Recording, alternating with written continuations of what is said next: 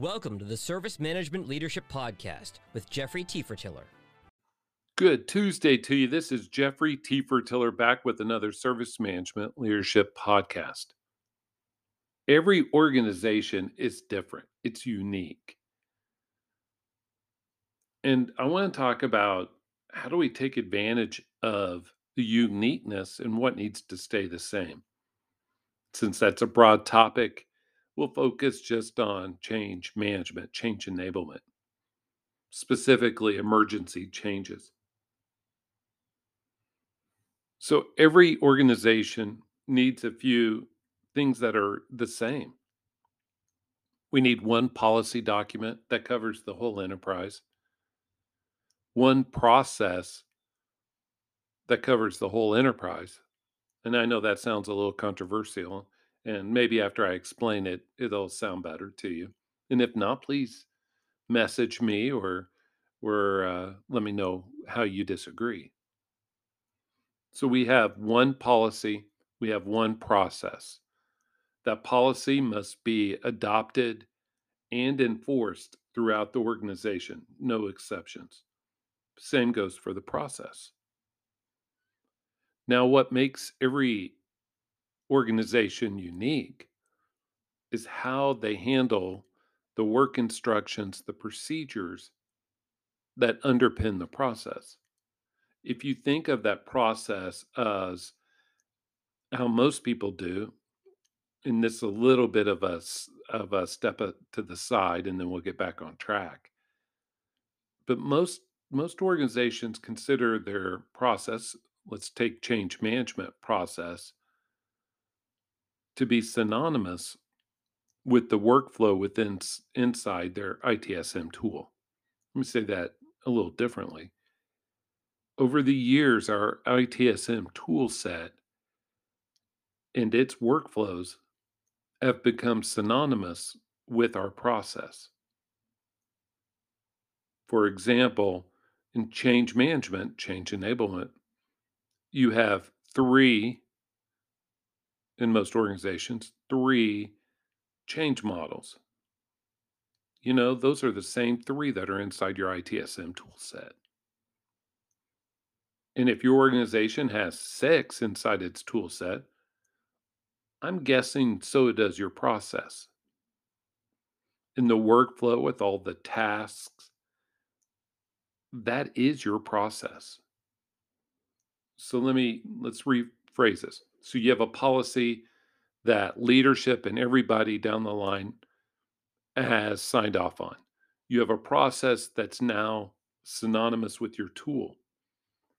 But we have these work instructions, these procedures that may be different for different parts of the organization or maybe even in different geographies around the world.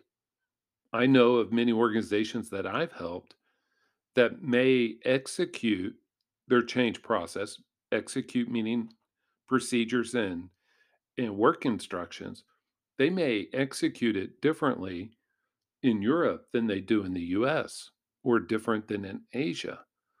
And that's okay as long as the process is still being followed. Hopefully that is a uh, something for you to think about and please feel free to message me. Now let's look at what has to be the same. So we looked at the difference maybe in the the activities and the procedures. Also, the other variables may be your subject matter expertise, leadership, support, resources, things of that nature. Also, which tool set you use. But you must have these five basics for your emergency change process to be effective every attempted fix has its own change record. I remember being in an organization, and I don't know if you've ever been in this this situation where you know it's the right answer, which is everything needs its own change record.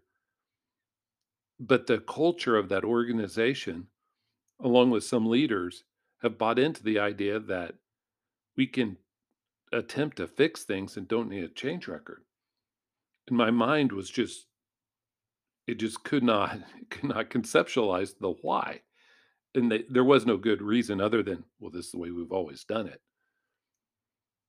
But every good emergency change process needs to make sure that every attempt at a fix has its own change record. That's number one. Number two, all attempted fixes are known by stakeholders before attempting.